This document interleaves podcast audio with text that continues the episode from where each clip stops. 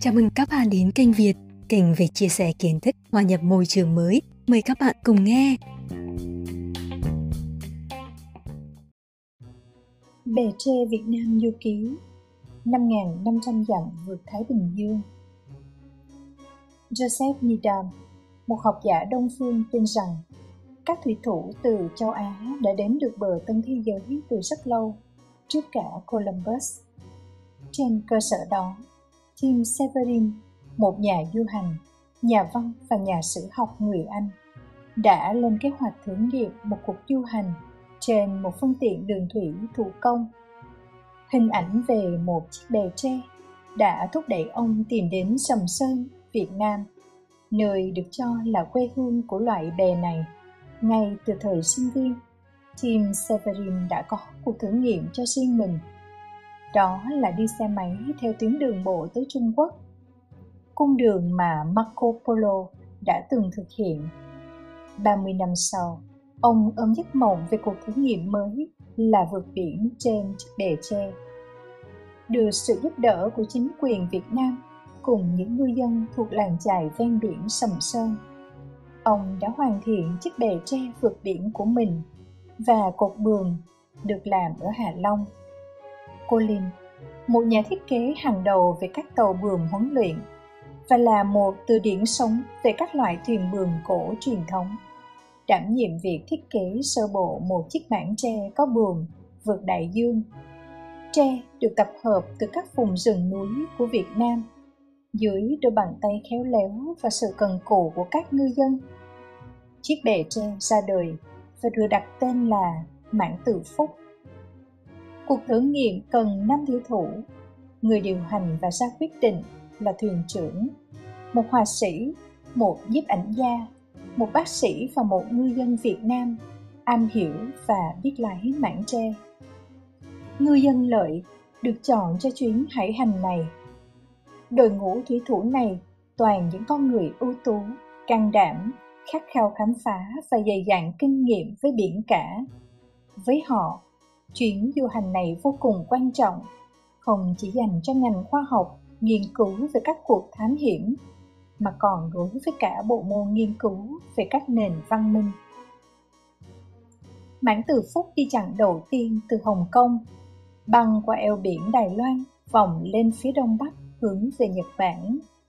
Từ Shimoda, Nhật Bản, Mãn Từ Phúc sẽ có hành trình 4.500 dặm để đến Bắc Mỹ, để trải nghiệm lại việc đi bè xuyên đại dương 2.000 năm trước.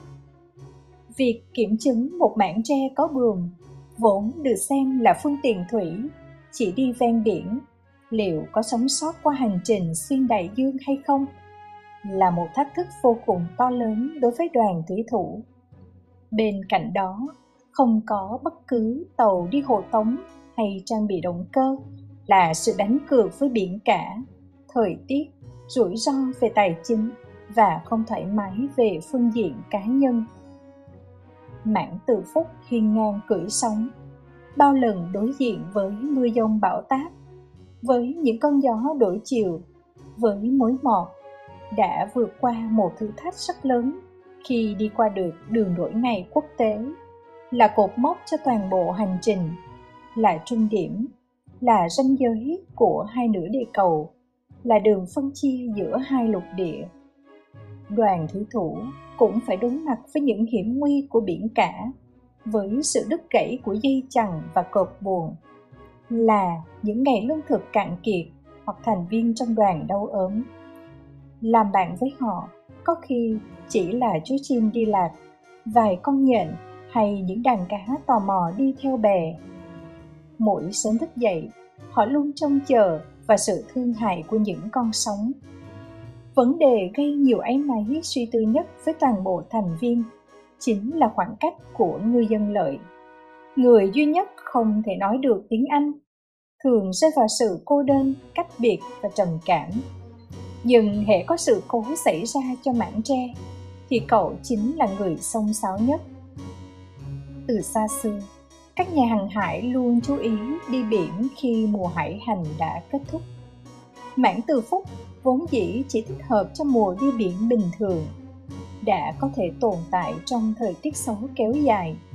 Nhưng khi dây thừng, thứ được xem là gân cốt của bất kỳ chiếc thuyền buồm nào, không còn khả năng chằng buộc nữa.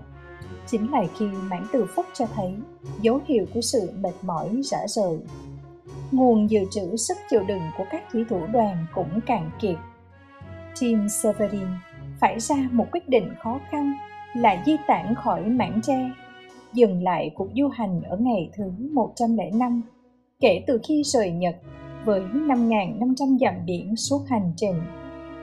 Tất cả đều tự hào về những gì đã trải qua, không phải là đích đến, mà bản thân chuyến đi mới là quan trọng. Khi mảng tre đã trở thành ngôi nhà thân thương của những con người đến từ nhiều quốc gia khác nhau, nhưng có chung niềm khát khao trải nghiệm và khám phá. Có một chút nuối tiếc khi lợi không thể thực hiện được giấc mơ châu Mỹ nhưng anh đã trở về như một người hùng. Quyển du ký thực sự là một tài liệu lịch sử hàng hải cực kỳ giá trị, là một thực nghiệm về khảo cổ học hàng hải với một phương tiện cổ xưa thực hiện chuyến đi trong hiện tại. Nó còn tái hiện sinh động cuộc sống của vùng biển Việt Nam và cả thủ đô Hà Nội những năm 1990 khi đất nước còn là một trong những quốc gia nghèo nhất châu Á. Trên tất cả, khát khao được khám phá và chứng minh lý thuyết, giả định vẫn luôn là niềm cảm hứng để dẫn dắt nhân loại bước chân vào dẫu hàng nghìn năm trôi qua và sẽ nối tiếp mãi.